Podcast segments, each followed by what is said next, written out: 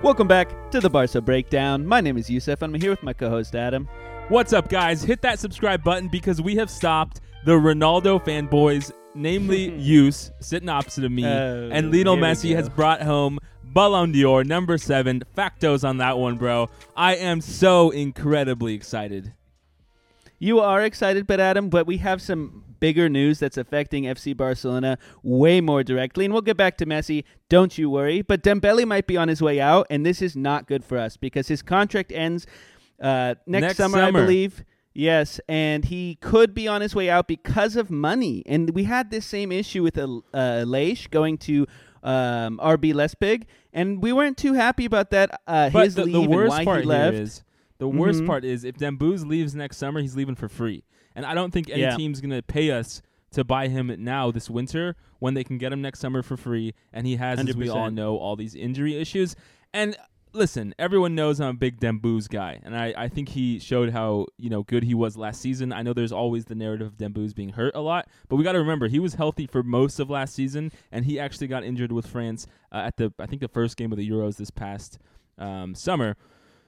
But I don't like this, man. I don't. Okay, I don't like this whole press game where the agent is the bad guy, right? Because all of the reports are coming out saying Dembele really wants to say, but the agent wants more money. And you know, every day we get a new thing. Dembele's telling the club how much he loves them. It's just you know he's getting big offers from somewhere else, and it's really hard to balance your like perspective and how you judge these reports because you know if it was a report about any other player, you and I are always going to be the guys to go, hey, you know, this is European journalism where there's a lot more agents and, and family of the, the players and you know the board and all sorts of people are whispering into journalists' ears to get stories out there.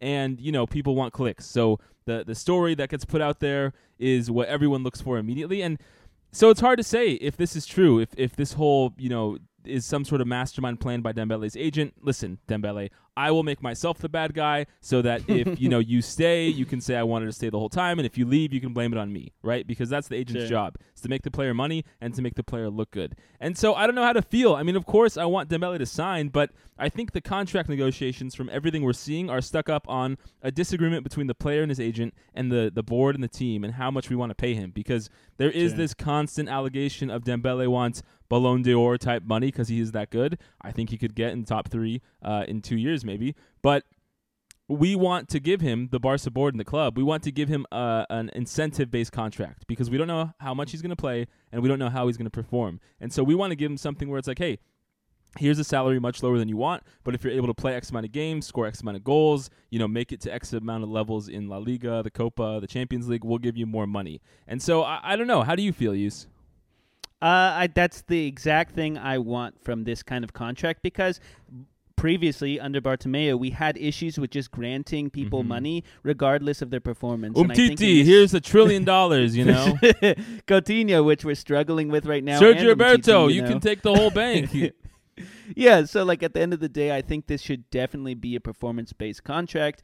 Uh, you know, again, we're talking about a player that's been injured a lot, and we don't want to just throw money at him. We're already financially still in trouble. We're still figuring it out, but I have a hard time believing that he necessarily wants to leave. Like I know he still really likes Barcelona, and Mhm. on top of that, it seems the reports are saying he has to give an answer in 13 14, days. Yeah. The other thing that's like, interesting uh, too is that you know Abde, right, is this new young Mm. player on the wings um, Sure. who is showing promise, and he kind of represents the both like the two sides of the coin here on Dembele. On one hand, we have someone who looks promising. He's 19 years old, right? He hasn't played that many games, but he has the promise that we want to see.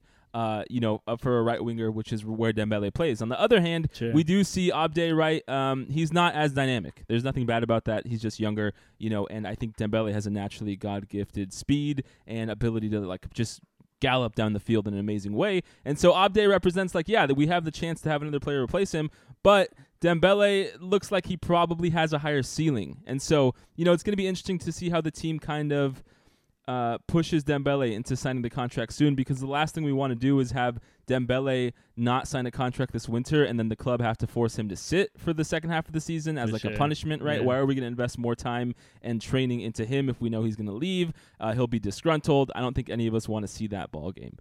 But let's get into the big news Yus because our most popular video was about a fact that we predicted months ago Lionel Messi won the Ballon d'Or, and I'm just eating it all up, Yus. I think the Ballon d'Or talks and the Messi versus Ronaldo debates are where, you know, you let that inner troll out of yourself and you just enjoy kind of the mayhem of Twitter, of Reddit, of YouTube, where everyone just has an opinion. And you know, Messi deserved to win with the Copa America win. He was great for Barca under Koeman in the spring. He's had a bit of a slower start to the PSG season, although he did have that big goal against Man City before the voting was closed. And, you know, I think it's obvious to anyone who watches our videos that we knew and thought Messi was going to win. I was pretty nervy near the end that Lewandowski might take it. There were some, uh, you know, conflicting reports about what's happening. Um, you know, leading up to the, the final ceremony and announcement, there was uh, France football saying we're giving out two awards, which I thought could mean that there was a second Ballon d'Or for 2020 given to Lewandowski, mm. who deserved it last year. But I'm just overjoyed. I know you're a little bit salty because you don't like Messi that much, but what a wonderful day. And then, of course, there's all the drama with Ronaldo and, and the journalist saying that Ronaldo's life goal is to get more Ballon d'Ors than Messi. Ronaldo posting on Instagram, that's not true. That's not my goal. And then, you know, the Piers Morgan interview where Ronaldo basically says, my goal is to have more golden balls than Messi. And then, of course, right, uh, Ronaldo posted that infamous factos under his um, one of his fans just proclaiming how great Ronaldo is. So I'm just eating it up, Yus. I mean, what are your thoughts about the Ballon d'Or? I know Messi's no longer a Barca player, but do you have any final thoughts on this chapter of Messi with Barca? all I got to say here is the Barca breakdown was right in our predictions mm-hmm. and in our analysis of the situation. We made two videos on it, and there th- we we covered everything about it. Messi, why he should win, and you know there was the fans and the players and the coaches. Even the head coach of Real Madrid just came Ancelotti, out basically yeah. saying, "Yeah, Messi is the best, essentially." But you know, if it was up to him, Karim Benzema. But that's just because he is uh, the manager of Real Madrid. But you know, I'm excited about this. It's a spectacular achievement for Messi to win uh, the seven number Ballon seven in the three decades. Seven two more than anybody be else. associated with Messi.